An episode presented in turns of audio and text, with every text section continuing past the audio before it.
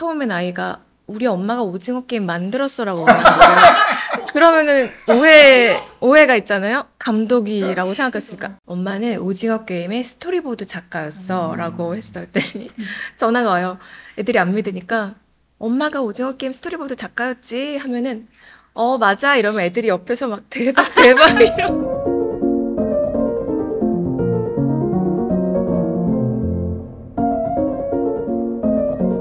안녕하세요. 네이버 영화 컨텐츠 공식 파트너사인 시네플레이와 한국 영화 감독 조합이 쭉 이어오고 있는 감독 인터뷰 시리즈. 예, 저는 그 진행을 맡고 있는 시네플레이 편집장 주성철이고요. 네, 저는 시네플레이 이진주 기자입니다. 네, 오늘의 초대 감독님은 바로 임선혜 감독님이십니다. 큰 박수로 환영하겠습니다. 아, 사실 그 임선혜 감독님은 그 홍익 때그 광고 멀티미디어 시각 그 아니 디자인과를 네. 졸업하셨잖아요. 네. 그래서 사실은 그 이전부터 감독의 꿈, 영화의 꿈을 꾸셨던 건지 그게 좀 일단 가장 먼저 궁금하네요. 어, 그 이전이라는 거는 이제 언제부턴가 언제부터일까 생각을 해보다가 네. 어, 원래 이제 어렸을 때는 이제 뭐 이렇게 취미란 특기란 이런 거 쓴 거 있잖아요. 네. 그러면은 취미에는 영화 보기, 특기에는 오. 그림 그리기 이렇게 했던 것 같아요. 그래서 그러다가 아빠가 이제 출장을 좀 많이 다니셨는데 출장 갔다 오시면은 꼭 저희를 데리고 극장을 데려가셨어요. 근데 그때는 아빠 취향으로만 주로 액션 영화를 보러 다녔는데 그리고 한 초등학교 3학년 때인가 그때 비디오 데크가 생겼어요. 그렇죠, 그렇죠. 그러고 나서 이제 비디오 가게 거의 뭐 요즘으로 따지면 편의점 가듯이 음. 거의 뭐 하루에 몇 개씩 봤던 것 같아요. 그러면서 근데 그때는 이제 주로 홍콩 영화를 보면서 어 영화가 이렇게 재밌단 말이야 이러면서 뭐 주성치 주윤발에 빠지고 막 이랬었는데 그때는 뭐 제가 영화 감독이 돼야겠다는 생각은 안 했었고 어떻게 보면은 이게 좀 실패 경험으로 영화 감독이 됐다고 해도 좀 과언이 아닌데 제가 이제 미술은 계속 어렸을 때부터 좀 좋아해가지고 계속 뭐 남들보다 조금 잘하는 게 뭐지 하면서 이제 미술 좀 하다가 결국은 입시 미술을 해서 이제 미대를 간 건데 미대 가기 전에 이제 어, 무슨 과를 가야 되나 이렇게 할 때 원래 의상 디자인과를 가고 싶었어요. 그때 뭐 옷도 좀 좋아하고 패션에 좀 관심이 많아가지고 근데 그건 다 떨어지고 광고 멀티미디어 디자인과가 된 거죠. 그래서 아 광고를 배우는 학과인가 했는데 막상 들어가니까 영상 만드는 작업들이 꽤 있었어요. 음. 그래서 그 수업을 주로 듣다가 아, 내 길은 영상 뭔가 영화 쪽인가? 이렇게 생각을 하면서 그때 약간 시네이시빌이나 그런 걸 구독을 하고 음. 영화의 꿈을 키웠죠. 특히 고등학교 때 이제 왕가이의 아. 출연은 정말 저한테는 좀, 음, 아, 이런 영화를 만드는 사람도 있구나, 이러면서 좀 호기심이 있었던 것 같아요. 음. 본격적으로 영화 감독에 대한 어떤 인지를 한 거는 이제 학교, 대학교 들어가서 그때 감독을 나도 할 수 있을까? 이런 정도 생각을 했던 것 같아요. 음. 그럼 디자인 전공을 음. 하시면서 음. 뮤직비디오를 촬영을 음, 음. 하셨다고 네, 알고 네. 있어요. 네. 그럼 그때 이제 영상 매체에 좀 매력을 느끼신 거예요? 그렇죠. 그때 스토리보드라는 것도 처음 그려보고, 음. 이제 거의 그때는 이제 조작업인데 뭐 같이 연출도 하지만 이제 뭐 배우도 필요하고 막 하잖아요. 모든 걸 이제 지금 생각해 보면 단편 영화 찍듯이 준비를 다 했던 것 같아요. 그때 이제 제 동생을 섭외해가지고 인사동에서 막 정말 웃기게 찍었었는데 아 그- 되게 뭐랄까 에너지가 좋았던 것 같아요. 그렇게 음. 현장에서 뭔가를 찍고 그 결과물을 보고 이런 작업들이 그러면서 아, 근데 그때는 필름 시대였단 말이에요. 그렇죠. 어. 어. 그래서 아, 이렇게 그냥 저희는 6mm로 찍고 이랬으니까 음. 필름은 대체 뭔가 음. 필름을 공부하고 싶다 해서 무조건 이제 그때 학교 휴학을 하고 연출부로 무작정 들어갔어요. 음. 영화 현장에서 배우고 싶다. 약간 제가 성격이 궁금하면 어. 누구 말 잘 안 듣고 제가 먼저 경험해보는 스타일이라 아, 과감하게 휴학하고 영화 현장 들어가서 스크립터로 이제 일을 하게 된 거죠. 혹시 그 첫 작품이 그러면 어떤? 오버 더 레인보우라는 오버 더 레인보우. 이정재, 장진영 주연의 그래서 그때 이제 영화 현장 경험하면서 어떻게 보면은 금사빠가 된 거예요. 영화에 음. 푹 빠진 거예요.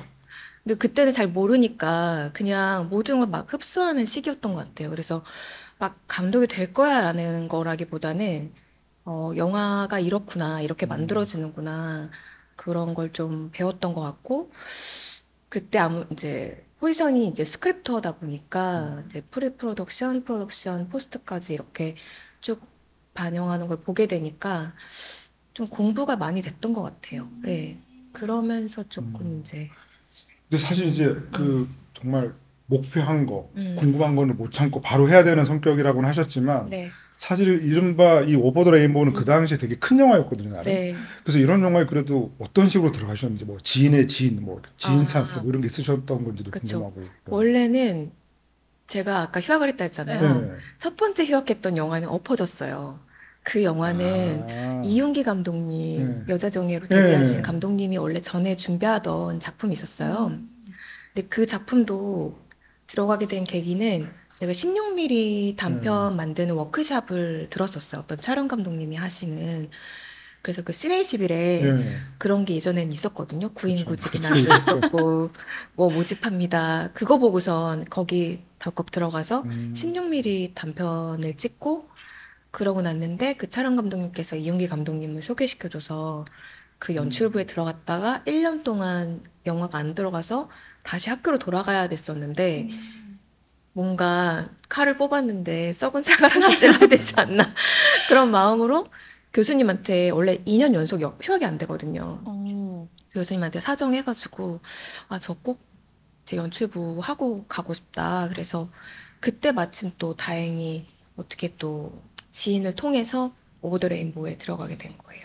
아, 그러니까 오버 더 레인보우 이전에 이미 1년의 네, 그 일- 시간이 있으셨구나. 2년을 묵... 네, 그래서 진짜 첫 크레딧 올라가는 그 극장에서 거의 눈물을 흘렸던. 되게 감격이셨겠어요. 네. 근데 그때가 언제인지 아세요? 2002년 월드컵 아, 영화가 다 쫄딱 망하던 시기. 아, 어떡해. 하지만 저 혼자 뿌듯했다는 거. 음. 음. 그러면 대학을 다니실 때 휴학하면서 현장 경험을 해보시고 네. 그 이후에는 한예종에서 시나리오 전공을 하셨어요. 네. 그럼 내가 시나리오를 전공을 했다라는 건 영화를 내가 만들어 보고 싶다라는 음. 어떤 생각을 하시지 않았을까 음. 했는데 어떻게 석사를 진학하게 되셨어요?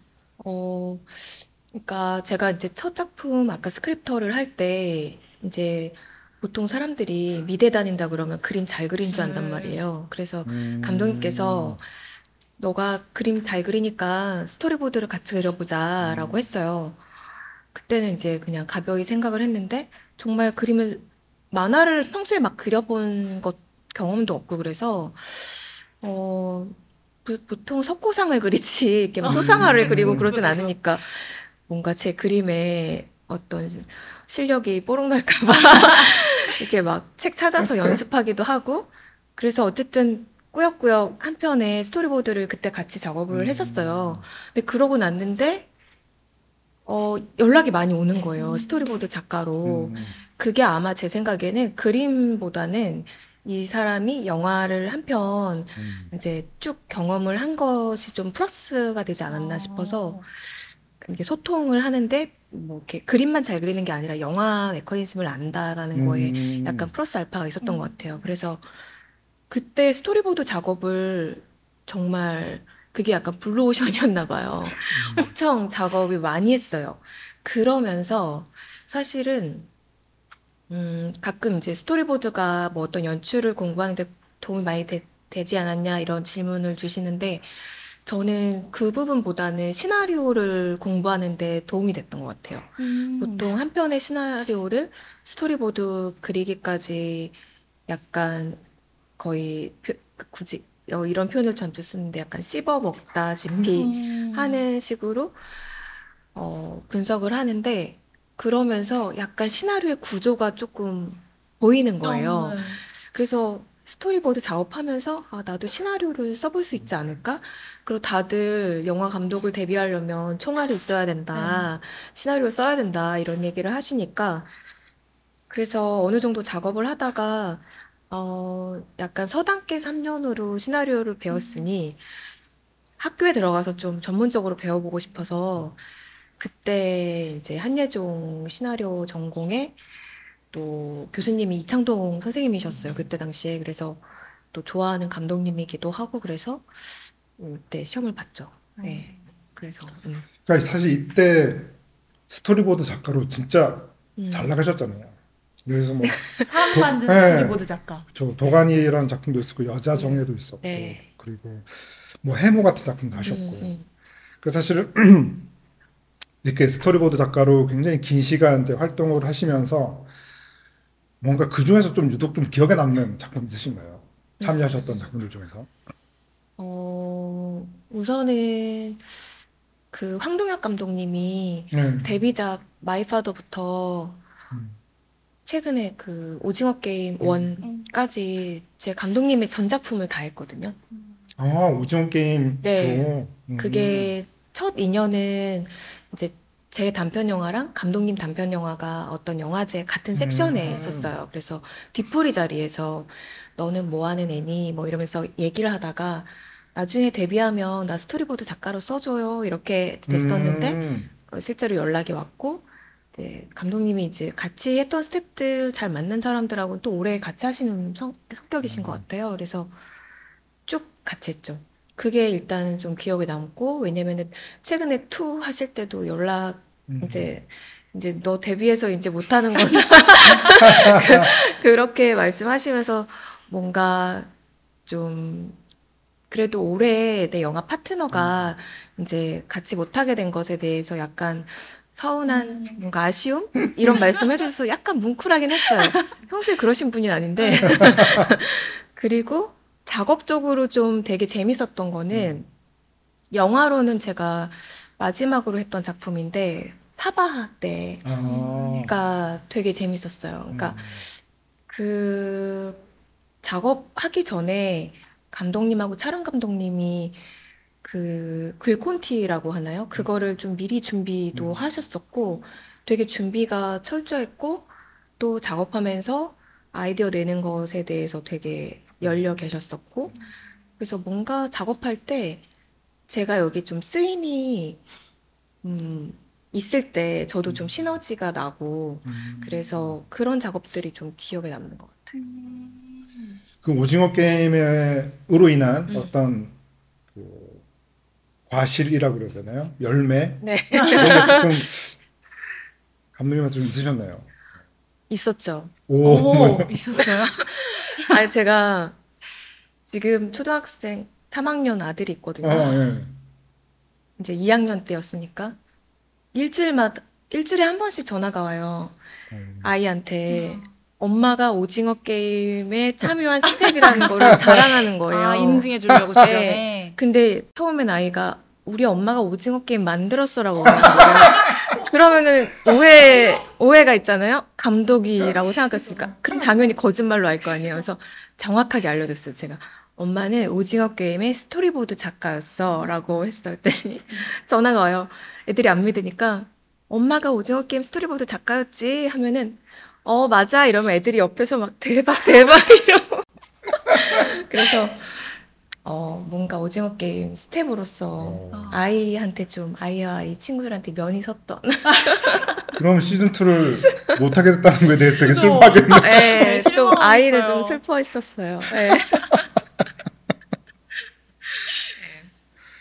그러니까 사실 그 스토리보드 작가로 이제 굉장히 뭐 사실 사바하 때까지 하셨던 거면은 굉장히 긴 시간 활동을 네. 하셨고 그 사이에 뭐 이윤기 감독님과는 그 러브 토크 음. 이제, 이제 각본 작가로 참여하셨고 네. 그러니까 뭐라 그럴까 이렇게 보면 보통 많은 감독님들은 언제부터 언제까지 어떤 학교에 다니고 음, 언제부터 언제까지 어떤 음, 포지션으로 일하고 이런 게 있는데 음. 사실 감독님은 내 뭐랄까 내 어떤 뭐 취향의 길을 따라가신다고 해야 되나 음. 뭔가 그때 그때 하고 싶은 걸 해야 되는 그런 성격이신가라는 생각이 네. 좀 들기도 하네요. 네.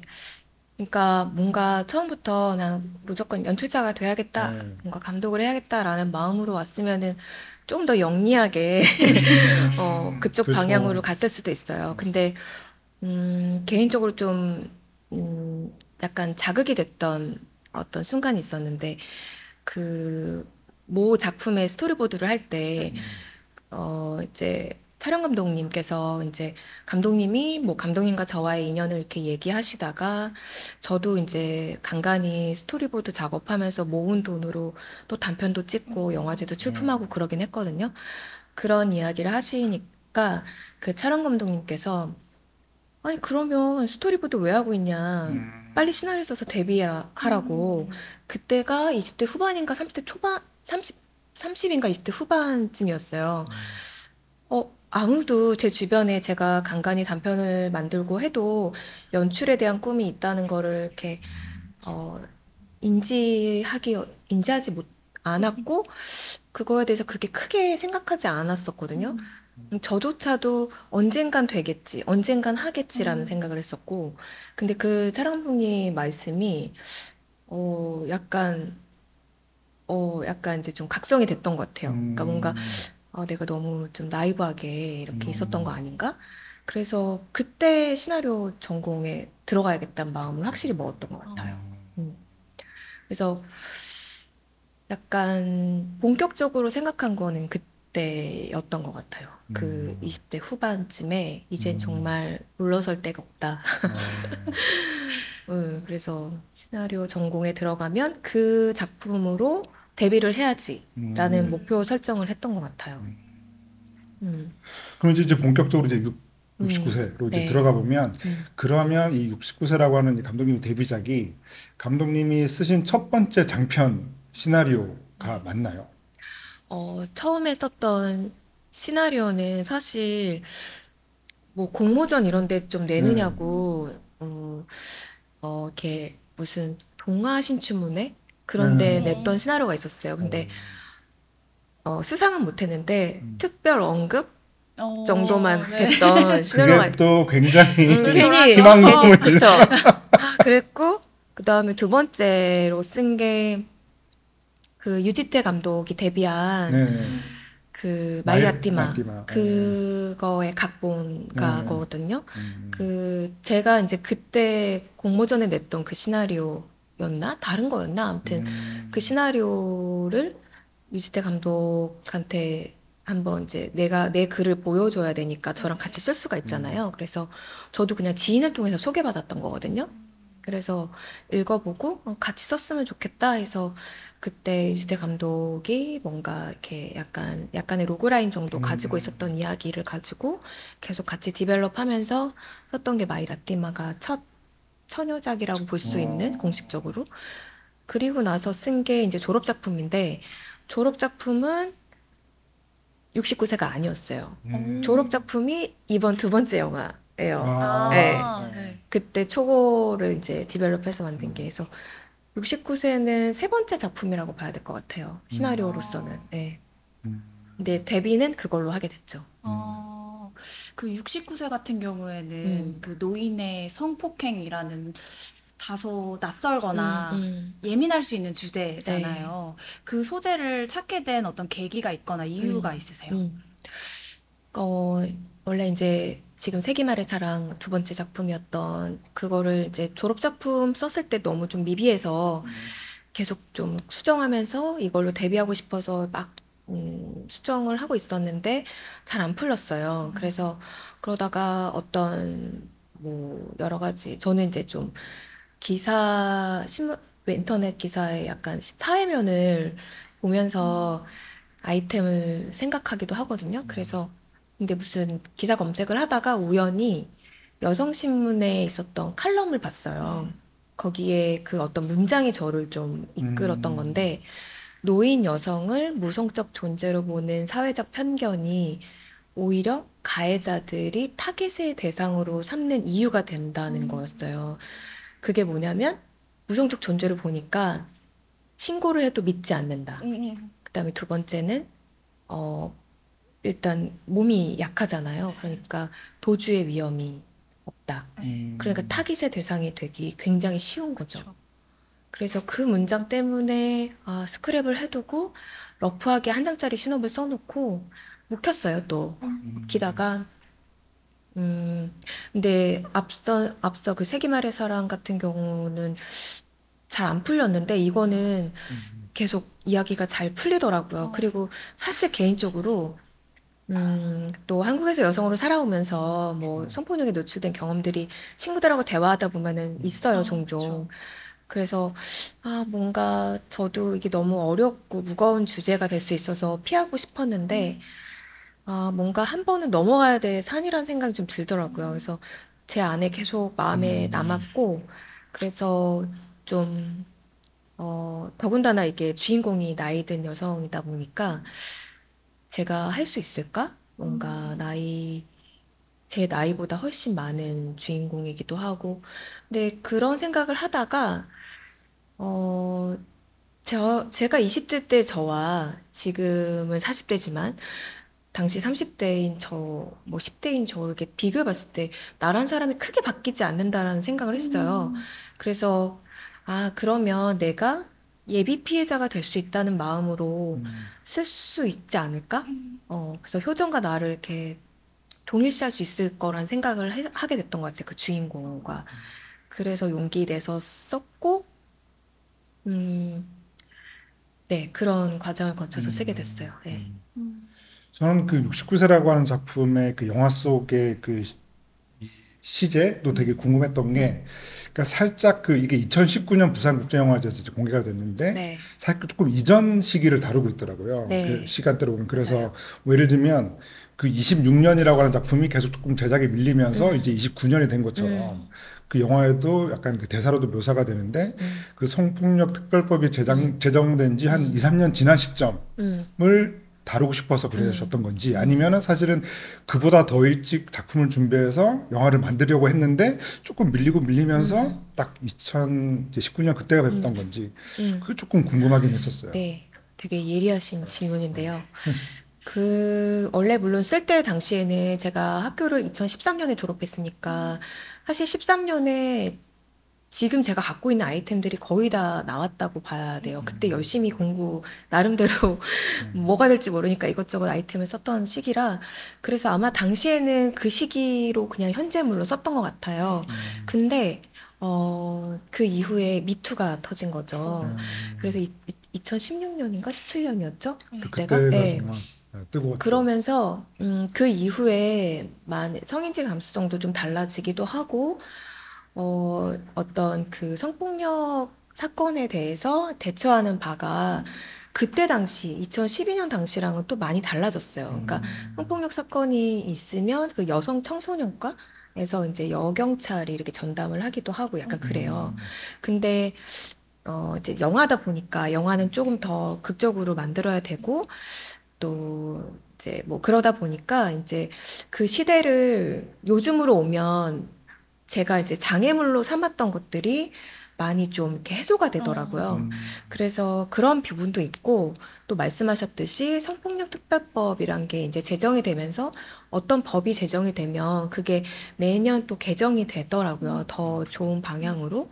근데 실제로 뭐 그거를 매번 뭐 변호사들이 다 숙지하고 있는 게 아니라 이제 어떤 사건이 있을 때 어떤 뭐 판례도 찾고 이러면서 이제 알아가면서 이렇게 음. 또 이게 어 숙지하게 되더라고요. 그러니까 현장에서 일하시는 어 하다못해 경찰 분들도 법이 제 그 개정이 된 것에 대해서 잘 모르는 경우들도 음. 있고 그래서 어떤 시행착오를 좀 보여주고 싶었던 것 같아요. 그래서 어, 그거는 꼭 어떤, 어, 이분법적으로 악인과 선인을 나누는 게 아니라 모두가 이 과도기 안에서 어, 실수를 하고 도와주려고도 했지만 그게 어떤 부분에서는 누군가에게는 제 2차 가해가 되기도 하는 지점들을 좀 보편적인 시선 안에서 어, 보여주고 싶어서 2012년이 그럼 적당하겠다라고 생각을 했던 것 같아요.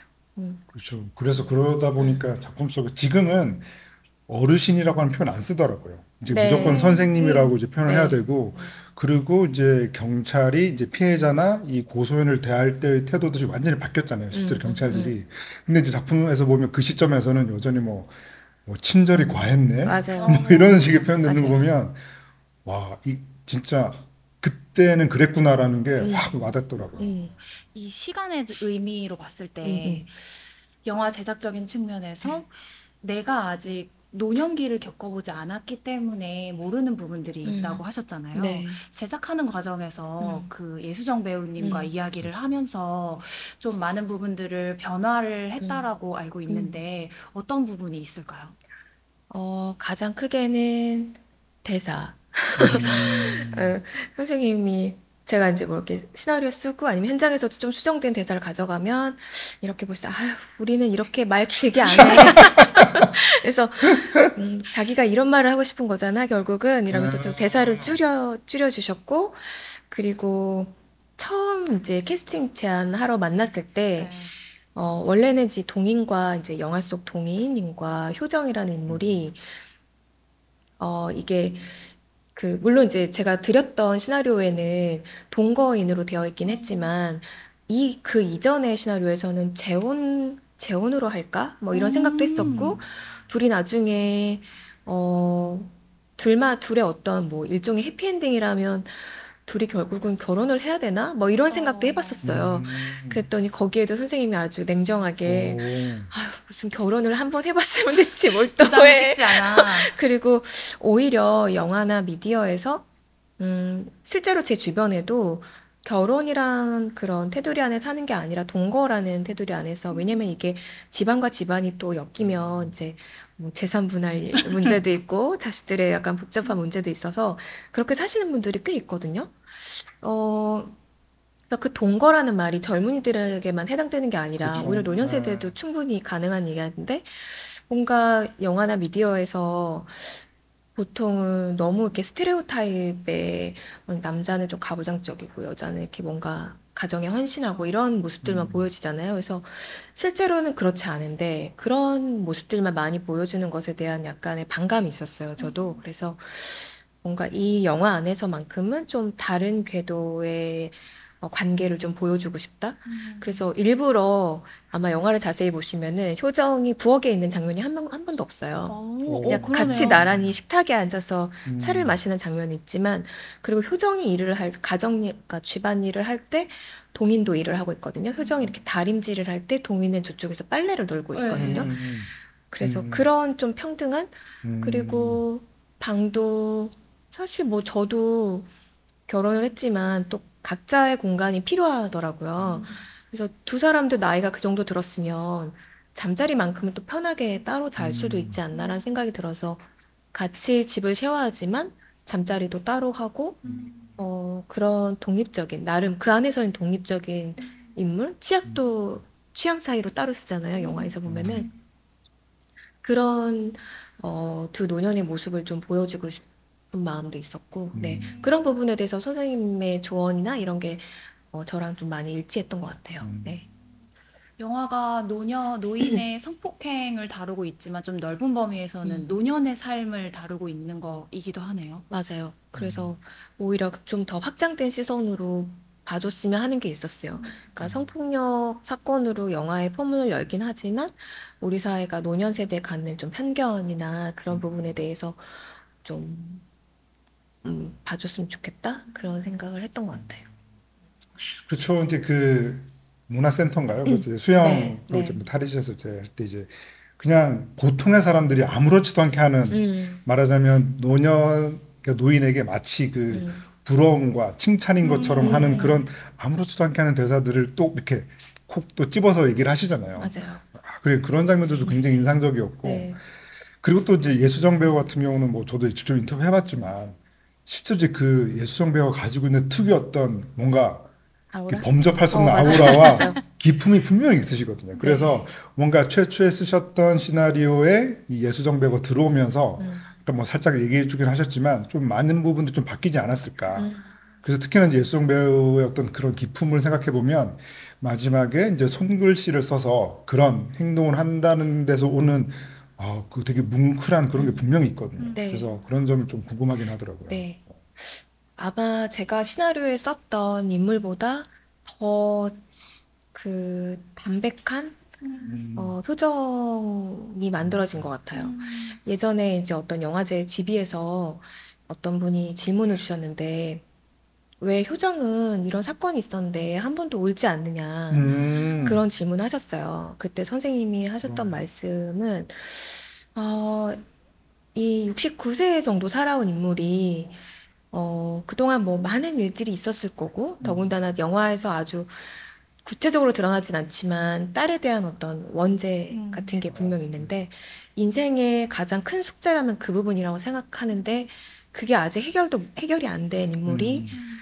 당연히 성폭력, 성폭력은 큰 사건이지만, 음, 그, 그보다는 크지 않다라고 생각을 하셨다고 하시면서, 어, 오히려 그, 이제 효정이 결국은 옥상에 올라가서 고발하게 되는 어떤 음.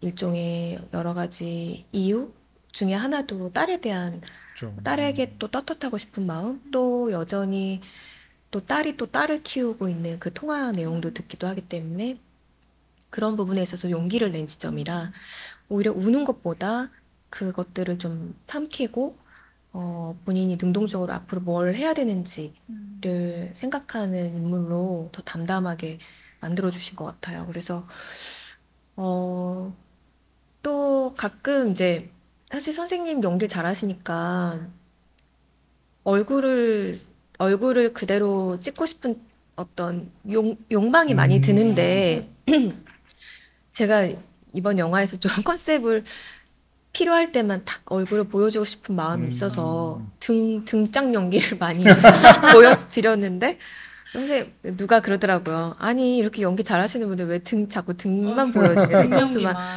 그래 그 얘기를 했더니 선생님이 아 우리는 얼굴 나오는 거 별로 안 좋아해. 어 뒷모습이 좋다고 이렇게 좀 우스갯소리로 해주셨는데 음 제가 생각했던 인물보다 더 깊이가 있는 담담한 인물로 그려주신 것 같아요. 음. 네, 그렇게 이제 어떤 음. 그 감독의 꿈을 꾸시고 이제 69세라는 작품을 완성하고 났을 때 네. 그 크랭크업 했던 그 날의 어떤 뭐 기분, 뭐 그날의 날씨 뭐 이런 것도 기억나시나요? 날씨 네. 기억나요. 날씨는 좀 흐렸던 것 같고 기분은 일단 제가 어, 제 블로그에 혼자만 보는 블로그에 오. 주소가 이제- 어떻게 되나요?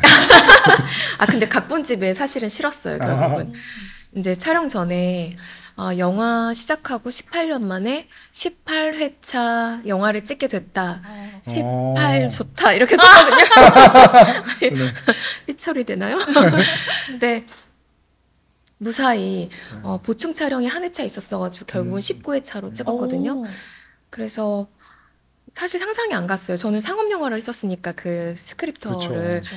그때는 막 그 영화가 멜로 영화였는데도 비촬영 이런 게 많아가지고 한 거의 70회, 80회 차였거든요. 그래서 어떻게 영화를 18회 차로 찍을 수 있을까 했어요. 근데 이제 또 되게 이제 효율적으로 잘 스케줄을 짜서 맞, 맞췄는데 맞췄다는 것에 대한 그냥 안도감이 음. 컸던 것 같아요. 네. 그래서 그 다음은 아무 생각이 안 났고 그냥 다행이다. 다 끝냈다. 뭔가 음. 그런 느낌. 편집하면서 뭐 후회를 할지언정 일단은 끝냈다. 음. 이제 제가 이제 그 질문을 드린 이유는 사실 다른 그러니까 이번에 이제 인터뷰하는 다른 감독님들하고 가장 다른 부분이 음. 사실 이미 이제 감독님께서는 그 전에 스토리보드 작업하고 그러시면서 사실 정말 수십 번의 크랭크인과 크랭크업 이런 걸 다 그냥 어쨌건 음. 체험을 하신 거잖아요. 네. 그러니까 그랬던 분도 과연 내 데뷔작의 그런 크랭크인과 크랭크업 순간에 뭔가 좀 남다른 음. 어, 기분을 가지고 계실까 뭐 네. 그런 게 좀 궁금했던 거죠. 아. 예. 확실히 다르셨군요, 그래도. 예. 달랐나요? 다른 감독님 다른가요? 그러니까 다른 분들은 너무 그거 그거가 너무 커서 음. 예, 그런 경험 자체가 이제 자기가 직접 크랭크인과 크랭크업을 이렇게 자기 스스로 이제 결정하고 얘기하고 그러시는 거잖아요. 음. 그래서 그 감회가 진짜 그 음. 남다르긴 하시더라고요. 아, 저는 오히려, 아, 근데 그런 건 있었어요. 그, 69세가 그, 부산영화제 이제 네. 뉴커런츠에. 된 건데, 이윤기 감독님의 여자정예가 예전에 어, 뉴커런츠에. 갔었거든요. 음. 그때 감독님도 영화가 몇 개 엎어지면서 결국 그 영화로 데뷔하신 건데, 그때 이제 다 같이 이제 지인분들하고 영화제 가서 축하드렸었는데 그때 영화제를 처음 가본 거예요. 부산제 영화제를. 음. 그래서 2000 그때가 4년인가? 아, 잘 기억은 안 나는데 아, 영화제가 이렇게 뭔가 활기 넘치고 그때 나 음. 남포동 시절 아, 그래도 그러네요. 네. 네. 그래서 아 나도 나중에 데뷔하면 음. 여기에 크게 포스터가 걸리고 이렇게 음. 부산 영화제 오면 좋겠다라고 했었는데 꿈이 이루어진 거예요. 특히나 다른 부문보다 네. 사실 살짝 그 뉴커런츠 부문이라고 하면 네. 조금 더 많은 분들이 상위 개념으로 생각을 하거든요. 어, 네, 그래서 더 큰 의미가 있을 수도 있죠. 그러니까 뭔가 그때 꿨던 그 꿈이 감독님하고 똑같이 그렇게 간 게 와 뭔가 잊어, 잊혔던 꿈이 생각이 났어요. 사실 어. 생각을 못 했었거든요. 근데 부산에 가서 그 생각이 난 거예요. 음. 네, 아 맞아. 그때 여기서 여자정의 포스터 앞에 사진 찍으면서 어, 그 생각을 했었는데 어, 꿈이 그런 일이 이루어졌구나. 그런 일이 벌어졌네. 약간 네. 음. 그리고 이제 그 캐릭터 자체는 사실 네. 아무래도 네. 이제 간호조무사라고 이제 설정을 한 건 이게 딱 그 사실 좀 대놓고 간호사라고 한다거나 하면 네. 그게 조금 문제될 수 있기 때문에 음. 살짝 그렇게 가신 부분도 있으신가요? 어, 아니요. 오히려 그런 생각을 했어요. 그, 어, 악의 평범성? 그러니까 그 예전에 이거를 시놉시스나 아, 트리트먼트를 어떤 분에게 보여줬을 때, 아, 뭔가 가해자를 의사로 하면 어떠냐라는 음. 얘기를 했었어요. 뭔가 어떤 가불 관계? 그러니까 뭔가 그렇죠. 이게 그런 음. 얘기를 하셔서 그러면 이 이야기가 약간 본질에서 벗어난다는 생각을 했어요, 저는. 그러니까 음. 그거는 뭔가 이렇게 위계나 이런 데서. 오는 또 성폭력일 수 있잖아요. 그렇죠. 근데 그게 아니라 음. 그냥 어, 어, 여성이면서 또 노인인 그런 여성에게 가해지는 우리 사회의 편견? 음. 그게 그 가해자가 또 뭔가 어떤 위계를 가진 사람이 아니라 그냥 굉장히 우리 주변의 평범한 음. 인물, 심지어 선하게 생긴 인물이 또 그랬을 때 오는 거기에서 오는 또 그 사람들이 본 색안경 끼고 보는 부분 있잖아요. 음. 어떻게 저 사람이 그럴 수 있, 있다고 생각하냐 라는 지점들의 어, 것들이 더 중요해서 어, 간호사 직업도 되게 좋은 직업이고 근데 그 중에서 또 간호조무사라고 하면은 음. 그 병원에서 일종의 계약직으로 또 알고 음. 있는데, 음, 그래서 오히려 계급적으로, 그러니까 사회가 정한 어떤 기준 음. 안에서의 계급적으로 조금 더 낮아 있는 인물로 만드는 게이 음. 영화의 본질에 더 가까워진다라고 생각을 했던 것 같아요. 음. 권력이라는 어떤 요소가 들어가게 돼버리면 음. 노인 성폭행이라는 소재의 음. 중요성이 음. 떨어지니까 맞아요. 그런 선택을 하신 것 같아요. 맞아요, 맞아요. 음. 음. 그럼 그 종호인가요? 그 종호 중공, 아 네. 중공. 그, 그 배우분도 굉장히 여러 힘든 과정을 거쳐서 딱 그 배우를 캐스팅 하셨겠네요. 네, 오디션을 받, 받고요. 여러 분 받고, 최종 한 두 분 정도가 이제 올라왔었는데, 아무래도, 그러니까, 첫 인상이 좀 중요했던 것 같아요. 그래서 처음 딱 봤을 때, 어, 그냥 되게 샤이, 뭔가 이렇게 좀 음. 샤방샤방하고, 어, 저런 사람은 절대 그러지 않을 거야 같은 인상의 인물이 좋겠다 싶어서, 네, 연기도 당연히 좋았고, 음, 일단 이야기를 하는데 소통이 되게 잘 됐던 것 같아요. 배우님하고. 네, 그래서 그분 캐스팅하게 됐었어요. 음. 음.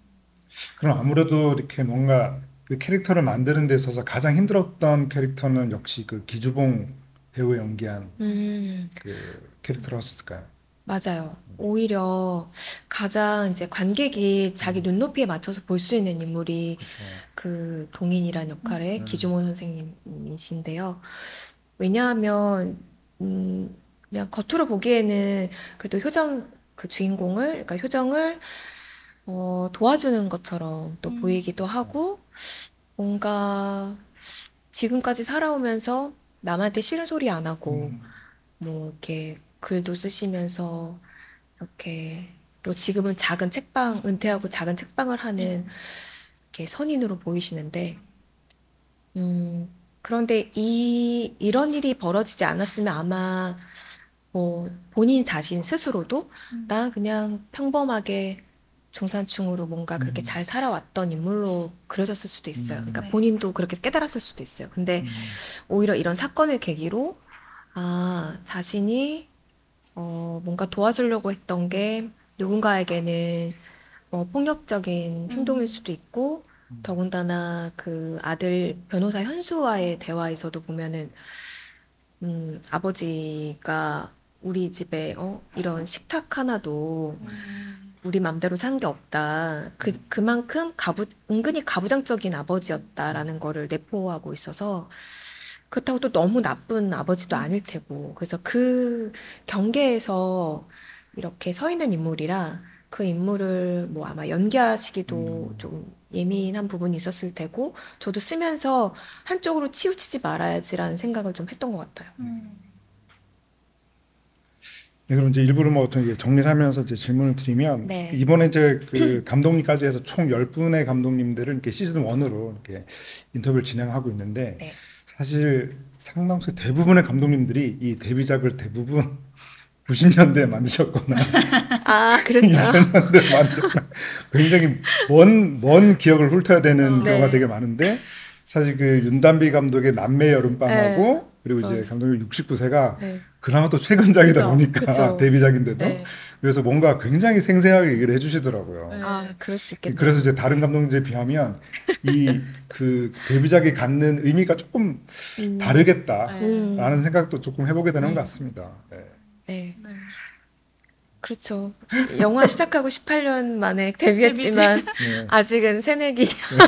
그렇죠. 민규동 감독님은 데뷔작 얘기하면서 Y2K 얘기하시고 밀레니엄 얘기하시고 그렇죠. 네. 그래서 저도 그런 추억이 있어서 두 번째 영화를 음. 밀레니엄 세기말 어, 그러네요. 아, 그러네. 아, 영화로 그러네요. 이제 졸업 좀 하려고요. 세기말 좀.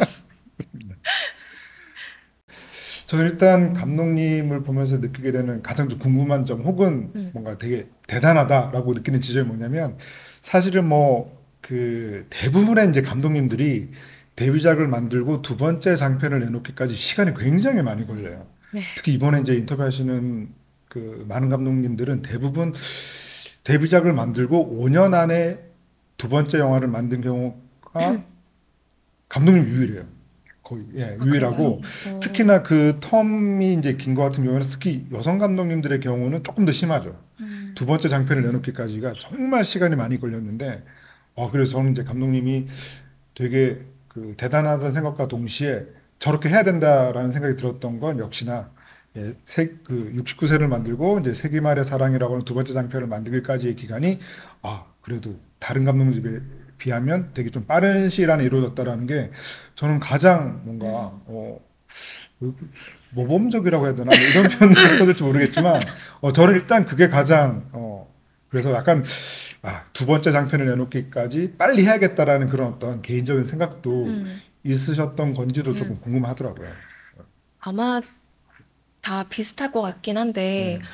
어 이제 69세 후반 할 때쯤에 주변에서 다음 작품 선택하는데 오. 너무 오래 고민하지 그쵸. 말아라 그런 얘기를 많이 했어요. 그래서 저는 되게 캄한데 주변에서 오히려 막 그렇죠. 막. 이렇게 예. 음, 조급하게 그랬어요. 그래서 진짜 그때는 음 사실 그때 좀 뭐 시나리오 제안도 여러 개 오기는 했었어요. 음, 그래서 좀 정말 성심성의껏 음.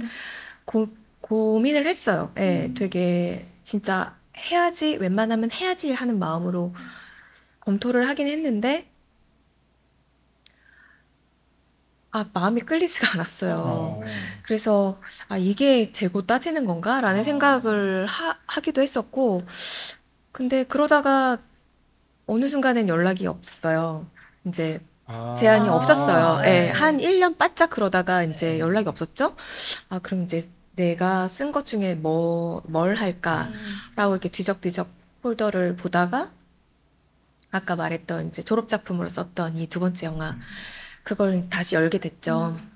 그러면서 뭔가 이것도 좀 숙제 같았어요. 그러니까 이거를 초고가 너무 미비했고 뭔가 좀 손보면 괜찮을 것 같은데 이렇게 안 되지 잘 이러면서 음, 어찌되었건 이거를 좀 디벨롭 해보자라는 음. 마음을 갖고 있던 차에 부산국제 영화제 그래서 APM 네네. 그 그게 있다는 걸 알고 뭔가 저 혼자 집에서 쓰는 거랑 음. 어떤 데드라인이 있어서 쓰는 거는 되게 다르잖아요.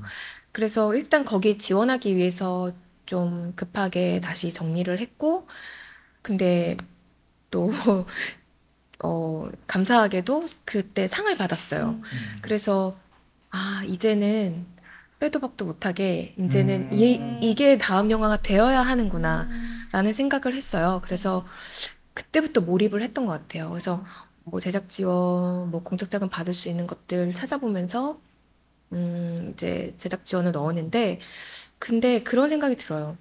어, 제가 의지가 많은 것도 당연히 중요하지만 이거를 같이 해줄 제작자 혹은 프로듀서가 나와 같이 똑같은 의지가 있어야 저는 음. 영화가 들어간다고 생각을 해요. 투자는 좀 여러 에 놓고. 근데 너무 다행히도 69세 때 같이 했던 제작자이자 프로듀서인 박간수 음. 뭐 PD님이 저는 사실 우리가 69세 때 나름 유종의 미를 거두고 음. 이제 어, 대표님도 이제 돈 되는 거 좀 하시고요. 감독님도 좀 돈 되는 거 하세요. 이러면서 좀 이렇게 아름답게 이별을 했는데 뭔가 APM 이제 내야겠다라고 할 때쯤에 그래도 프로듀서가 필요한 거예요. 그래서 어, 저는 음, 대표님만 괜찮으면 같이 또 하고 싶은데 한번 모니터링을 해달라라고 했는데 아 진짜 그 모니터링을 보고 제가 펑펑 울었어요. 어. 이메일을 정말 길게 정말. 보내주셨는데 이 영화의 그 숨은 의미 어. 그런 걸 발견해 주신 거예요. 그래서 음. 누구도 이렇게 모니터링을 해준 적이 없었는데 어. 그래서 69세도 마찬가지였지만 제 이야기를 그 어떤 부분을 발견해 주는 사람이랑 작업을 음. 한다는 거는 음.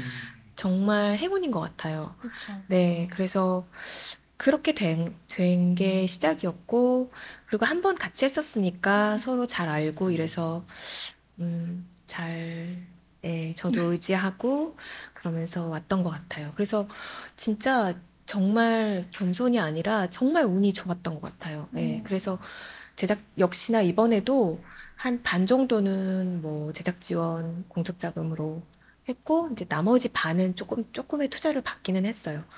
그 과정이 좀 어렵기는 했는데, 그래도, 네, 제때 잘 맞춰서, 음. 네, 완성하게 됐어요.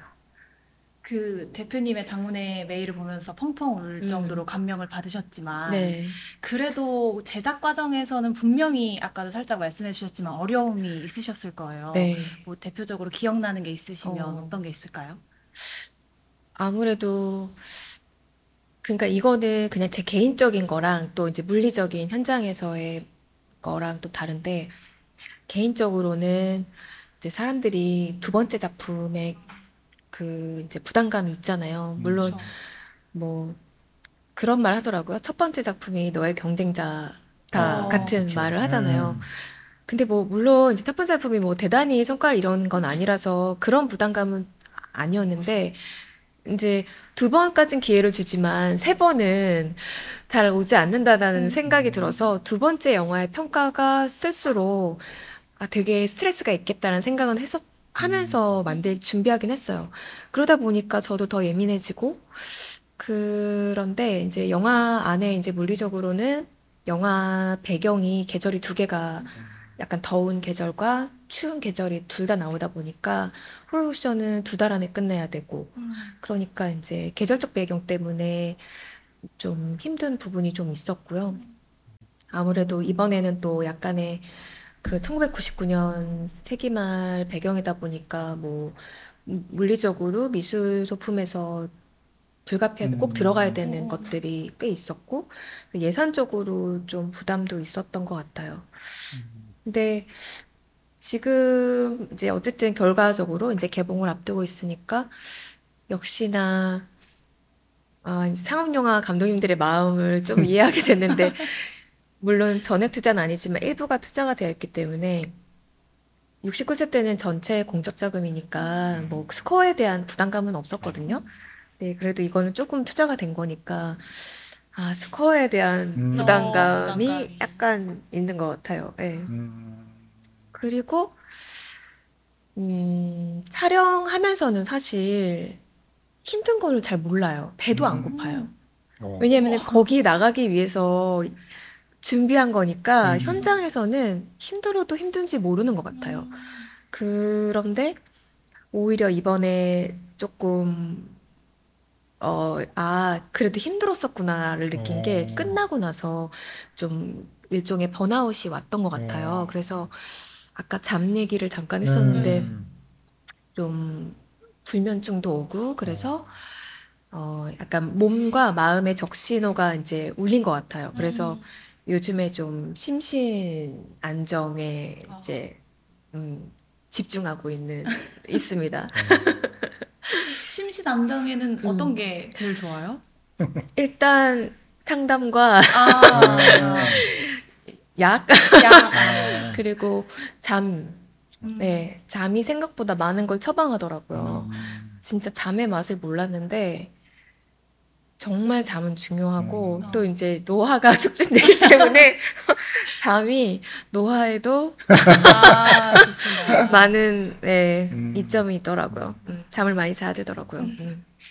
그러니까 사실 이번에 이제 인터뷰하는 감독님들의 음. 사례들을 보면 사실 이제 영화 감독이라고 하는 직업 자체가 뭐 그냥 프리랜서잖아요. 네. 예, 비정규직의 삶이고 그러다 보니까 이 뚜렷하게 뭔가 일이 없을 때 이제 극복하는 그런 저마다 이제 방법들이 있는데 음, 음. 특히나 이제 그 가까운 동료 감독들이 큰 힘이 된다라고들 얘기를 많이 하시더라고요. 맞아요. 그래서 이번에 인터뷰를 이미 진행했던 뭐 김초희 감독님이나 음. 윤다빈 감독님하고 사실 또 되게 친하시고 네. 뭔가 이렇게 같이 사조직이 있으시더라고요. 사조직이 있으시면? 예, 그래서 실제로 이제 김초희 감독님, 윤다빈 감독님 감독님하고는 되게 그렇게 음. 이렇게 임선혜 감독님하고 해서 이렇게 음. 자주 만난다고 하시면서 음. 그래서 제가 이제 그 이렇게 사조직에 이름도 있냐라고 했더니 이름이 있다라고 하시더라고요. 근데 그 이름은 절대 밝힐 수 없다고. 네, 밝힐 수가 없습니다. 그래서 예, 초이 감독님이나 윤담비 감독님한테도 계속 아유 그냥 끝나고 나서 좀 얘기 좀 해달라고 했더니 아, 그 조직 네. 이름 절대 나가면 안안 된다고. 아 그래서 예, 네, 뭐 창피해서 말을 못하는. 어쨌건 그뭐 그걸 음. 이제 그 이름을 알아내려고 하는 뭐 그걸 이제 포기는 했는데요. 어쨌건 그 두 분 감독님은 네. 그 이제 이- 그 사조직 분들하고 자주 만나면서 이런저런 얘기 나누고 뭐 힘든 점 공유하고 뭐 이런 것들이 아 그래도 지금 버티는 되게 중요한 힘이 된다 그 얘기를 해주시더라고요.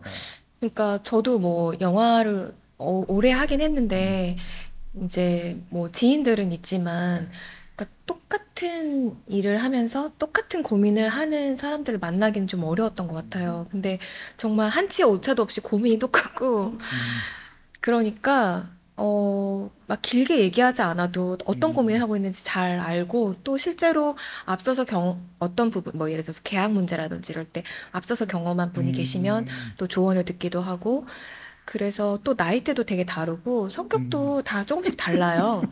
근데 어떤 그 좀 뭐라고 되지? 결이 비슷하다고 해야 되나? 어, 음. 약간 사람들이 음흉하지 않고 뭔가 그런 예, 그런 부분이 되게 좋아서 잘 맞는 것 같고 근데 실제로는 뭐 이렇게 되게 자주 만나는 건 아니지만 음. 그 이제 그냥 단톡방에서 음. 가끔 이제 뭐 안부 전하고 그렇긴 해도 그게 되게 어 위안이 되는 순간들이 많더라고요. 힘이 그래서 되죠. 음. 그래서 어 같은 고민을 하고 있는 사람 그러니까 나만 내가 지금 너무 뻘짓을 하고 있는 게 아닌가? 어. 뭔가 내가 지금 이게 잘못하고 있는 거 아닌가라고 할 때 물어보기 좀 그런데 음. 여기 같이 계신 감독님들도 다 똑같은 음. 고민을 하고 계시니까 아 나만 이상한 게 아니구나. 음. 어, 다 똑같은 고민을 하고 있구나 하니까 약간의 안도감도 드는 것 같고, 그러니까 자칫하면 같이 망하는 거고, 누구 아, 하나 한 이렇게. 탔구나. 음. 근데 그래도 뭐 이렇게, 음, 되게 솔직하게 말해주는 편이에요. 어. 그래서 이제 한국 영화 감독조합, 감독조합 소속 감독님들이 그러니까 조합에서 하는 어떤 여러 이런저런 행사나 뭐 이런데 네. 많이 참여하시면서 이렇게 친분도 쌓으시고 그러면 음. 되게 좋을 것 같고요. 제가 이런 홍보를 왜 제가 하는지 모르겠는데. 아무튼 뭐 그런 게 저는 진짜 중요하다라고 이제 생각이 들고 그러면서 이번에 이제 임선혜 감독님께서 그 감독조합 이렇게 이사회의 어떤 일원이 되셨는데 네. 뭔가 이제 그렇게 해야겠다라고 생각하신 데는 뭔가 이 위기에 빠진 한국 영화계에 내가 좀 큰 힘이 되어야겠다라는 그런 어떤 어떡하지? 원대한 목표가 있으셨던 건지 뭐 이런 것도 좀 궁금하긴 하네요. 네. 너무 질문이 원대한 목표까지는 아니어도 뭔가 불구경만 할 수, 할순 없다. 어. 그런 마음은 있는 것 같아요. 음. 그러니까 사실 어 가끔 이제 저희 여자 음. 감독님들끼리 하, 하는 얘기, 그러니까 우리의 목소리는 잘 들리지 않는다. 그러니까 뭔가 그래도 영화계에서 뭐 봉준호, 박찬욱 감독님의 목소리는 잘 들릴 수 있잖아요. 그러니까 그래도 우리가 할 수 있는 게 있다면 음, 어, 어쨌든 밑에서라도 야금야금 뭘 할 수 있으면 좋지 않을까? 물론 이사회에 들어오는 거는 민규동 감독님의 목소리가 컸지만요. 하지만 이제 막상 와- 왔지만 음, 뭐 저작권 문제라든지 그 이미 이제 그 각자 그 포지션 안에서 이렇게 애쓰고 계신 감독님들이 계셨어요. 근데 아 진짜 누가 이렇게 나서서 하기도 힘든데 각자의 시간을 빼서 이렇게 하시는 모습 보면서 되게 어 감사하면서도 또 한편으로는 미안하고 어 뭔가 어떻게 해서든 아직 도움이 될 수 있다면 어떻게 해서든 도움이 되고 싶다라는 마음은 충분히 당연히 있고 결국은 이게 뭐 어떤 조직을 위해서가 아니라 그냥 한국 영화를 위해서라는 그런 사명들을 갖고 있는 거니까 어 제가 생각보다 되게 거창하게 말하고 있는 것 같은데 그래도 어쨌든 뭔가 할 수 있는 게 있다면 조금 조금이나마 목소리를 음. 낼수 있다면 열심히 하겠습니다. 남은 임기 동안에. 그리고 이제 그 살짝 뭐 얘기도 해주셨던 것 같은데 네. 그 지난 5년간 한국 영화계를 대표할 수 있는 표현이라고 한다면 역시 그 여성 감독의 약진 이렇게 음. 많이 좀 요약이 됐었는데요. 근데 좀 그그 감독님들이 두 번째 그러니까 참- 그 데뷔작으로 되게 주목받은 다음에 두 번째 영화를 내놓는데 조금 시간이 많이 걸린다거나 혹은 음. 아직 내놓지 못한 감독님들이 많이 계셔서 뭔가 좀 그런 점들도 조금 이 한국 영화계가 분명히 좀 해결해야 되는 어떤 과제라는 생각이 들기도 해서 뭔가 이 그렇게 그 데뷔를 꿈꾸거나 혹은 음. 두 번째 영화를 내놓기까지 되게 좀 고전하고 있는 음. 다른 동료 여성 감독에게 조금 건네실 만한 얘기는 있지 않으실까 그런 생각이 좀 들기도 하거든요. 네. 어, 이게 사실 저도 듣고 싶은 말인데 제가 뭘 한다는 게 참 우습기는 한데 음, 오히려 아직 데뷔하지 못한 네. 분들에게는 할 수 있을 것 같아요. 음. 그러니까 그 그런 생각 아까 제가 그 저희 대표님 얘기하면서 제 음. 이야기를 발견해 주셨다고 네. 말씀드렸었잖아요. 그런 것처럼 어 영화계는 아직 당신을 발견하지 못했다. 오. 어. 그러니까 사실 뭐 코로나 이후에 이제 많이 어려워지고 있기는 한데 이제 또 요즘에 저도 막 들리는 게 음, 영화 시장이 이제 저물어가는 얘기를 많이 하긴 하는데 그렇지만 그 전문가들의 너무 앞선 그 영화 시장에 대한 부정적 견해들에 이렇게 위축되거나 막 그러지 말고 일단은 나는 내 일을 한다라는 마음으로 약간 의미 있고 어, 이왕이면 새로운 이야기의 칼날을 가는데 일단은 정진하고 계시라. 어. 라는 음. 말씀 드리고 싶어요. 이게 결국에는 영화, 한국 영화를 살리는 거는 이야기, 어떤 음. 이야기인가인 것 같거든요. 그래서 음. 그거를, 어, 자꾸만 이렇게 밖에 소동만 보면서 이렇게 음. 걱정만 하지 말고 일단 내 이야기를, 음, 칼을 음. 갈고 일단 있으라. 음. 네. 곧 발견될 것이다. 어. 일단 거시적으로는 네. 내 이야기가 발견될 때까지 음. 기다리지만 음. 매일매일 살아가는 인간의 입장에서는 네. 거절당하고 음. 부정적인 이야기를 듣는 게 쉽지는 않잖아요. 네. 그럴 때 좀 극복할 수 있는 팁이라던가 이런 게 있을까요? 영화 외적인 어떤 취미도 괜찮고. 아, 이게, 그러니까 또 우리 감독님들 친한 감독님들하고 이렇게 지내다 보면은 서로 좋은 글이나 영상을 공유하거든요. 그러면서 저도 사실은 어, 준비하던 영화가 약간 불교에서 온 이야기가 있어가지고 불교 공부를 조금 아주 조금 하다가 느낀 건데 어차피 인생은 고, 고통이고 아, 어쩔 수 없다. 그러니까 행복이 있다는 거는 이제 다시 이제는 내려갈 일밖에 없거든요. 그러니까 이거는 그냥 늘 이제 그러면 다시 고통이 있으면 이제 행복해질 일이 남은 거거든요. 그래서 어차피 음, 음, 그렇 행복할 것을 자꾸 막 목표하지 말고 어. 어차피 행복도 아주 잠깐 있다가 음. 사라지는 거기 때문에 불행하다면 아 이제 다시 행복해질 거야라는 마음을 가질 수 있잖아요. 음, 그러니까 어차피 고통이라면 음, 덜 고통스러운 순간들이 분명 또 찾아올 거라는 기대감도 있으니까 저는 어, 너무 행복에 연연하지 않는 게 어. 좋은 것 같아요. 어. 예. 그냥 뭐 그것도 미래를 막, 막 이렇게 꽃 피우는 거잖아요. 음. 어, 난 이렇게 해서 행복해질 거야. 그냥 오늘 하루만이라도 그냥 내가 어디서 행복을 찾았지? 어, 내가 어떤 게 즐거웠지? 그것만 찾으면서 가도 그러면 매일매일 행복하지 않을까라는 생각이 좀 들어요. 저는 잠. 아, 잠. 가장 현재 그러니까 시급한 마음이 네. 복잡할 때 좀 뭐가 이렇게 오늘 일이 안 풀리지? 그럴 때 애써 잠을 자니까 오히려 배도 고프고 어. 입맛도 돌고 잠에서 깨어나면 아, 아까 그거 진짜 별거 아니었는데 혼자 괜히 음. 그랬구나. 그래서 잠깐 스위치를 꺼두는 게 중요한 것 같다는 생각이 들어요. 그러니까 그 감정이 자꾸 매몰되게 마련이잖아요. 그러니까 바로 잠이 안 오겠죠, 물론 당연히. 그러면은 약간은 약을 의존해서라도 잠깐은 잠을 좀 푹 자고 일어나면 음. 어, 의외로 마음이 맑아지더라고요. 네. 음. 저는 감독님과 좀 얘기를 하면서 느끼게 된 음. 점, 그러니까 임선혜 감독님을 말하자면 어떤 굳이 표현하자면 어떤 성공 요인이라고 한다면 네. 정말 부지런하게 살아오신 것 같아요. 어. 네, 그건 그래서 확실히 제가 오늘 느껴지는 그래서 것 같아요. 번아웃이 왔던 거예요. 네. 어.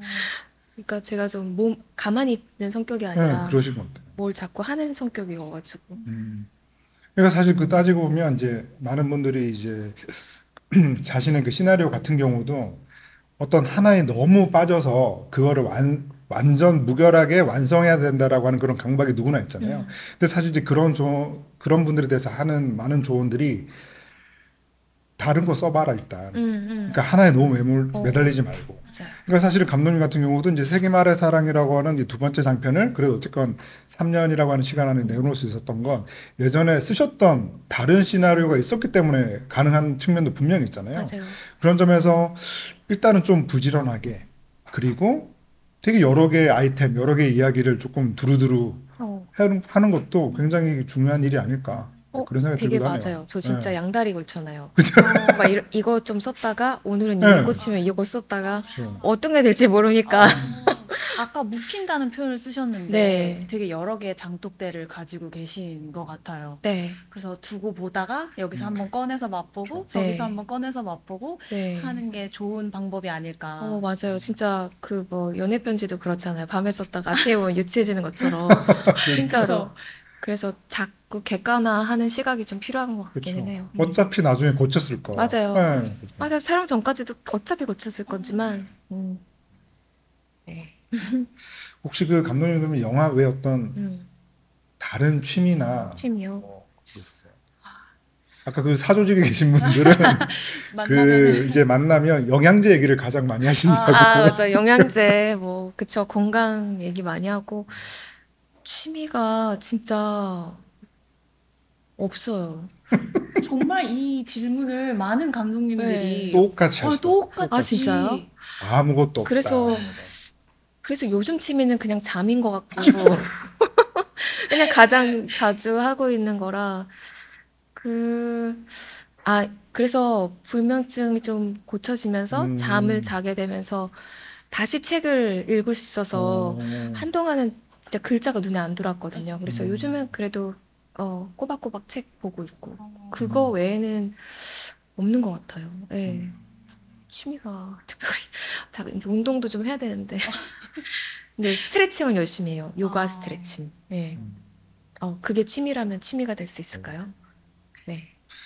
아, 감, 한국의 수많은 감독님들이 정말 재미없게 저 아, 정말 그뭐 특별한 취미 말한 감독님들 없으신가요? 단 한 분도 네. 없어요. 아 진짜요? 아 진짜 재미없구나. 그런 분들이 이제 한국 영화 감독 조합에 이제 이사 이론이 되시고. 아이고. 예. 그리고 실제로 이제 그 영화 위기다라는 음. 얘기는 뭐 예전부터 있어 왔지만 지난 코로나 팬데믹을 전후로 해서는 음. 이게 진짜 많은 영화인들이 좀 체감을 하고 있는 맞아요. 예, 상황이긴 하거든요.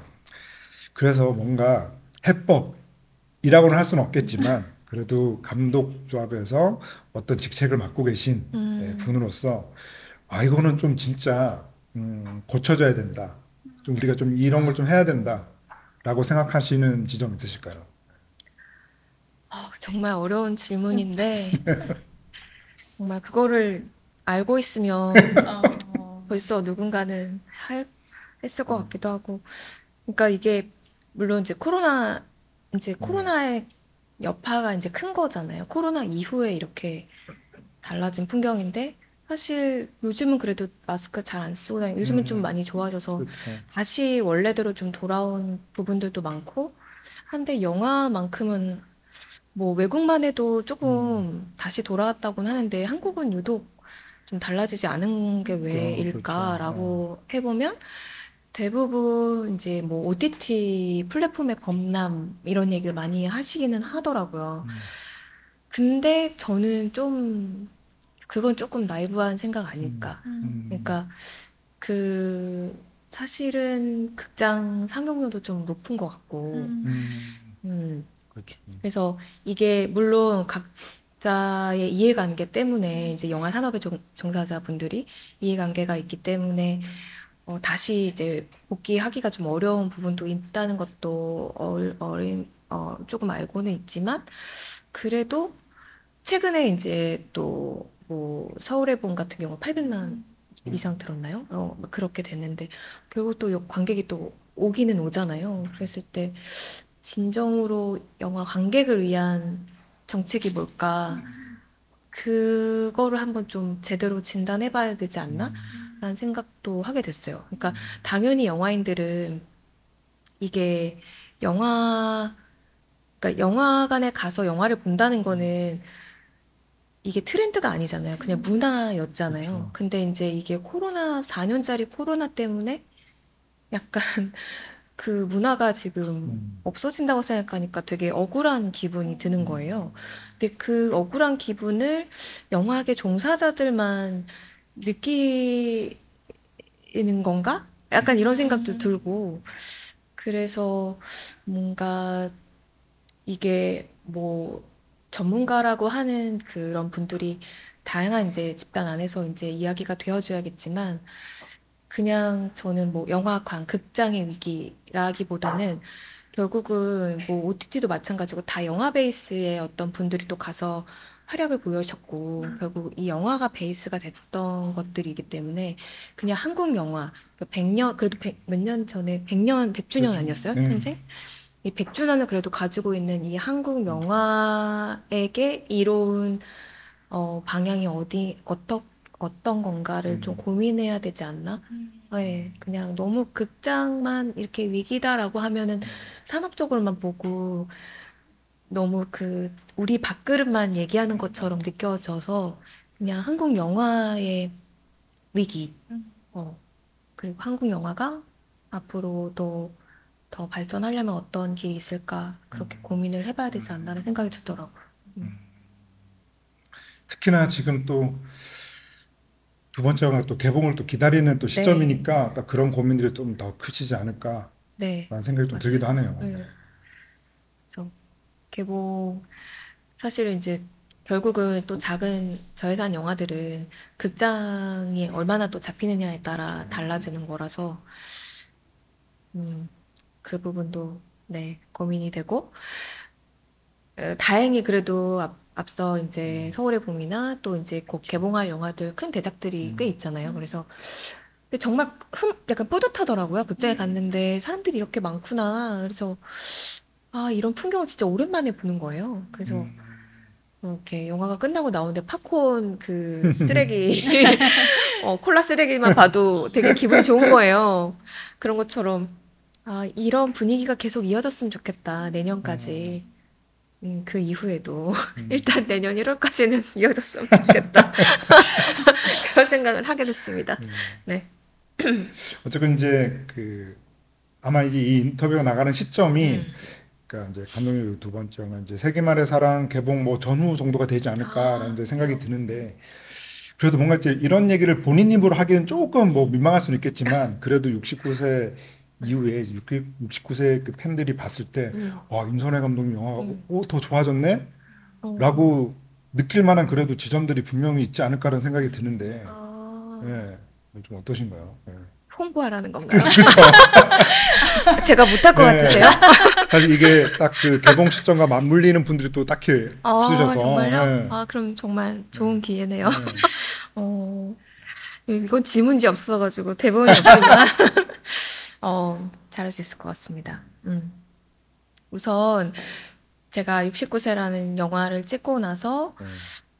그냥 막연하게 제가 원래 좀 실증을 잘 내는 편이라 막연하게 되게 컬러풀한 영화를 찍고 싶다라는 생각을 했었어요. 음, 그리고 뭔가 여름이 배경인.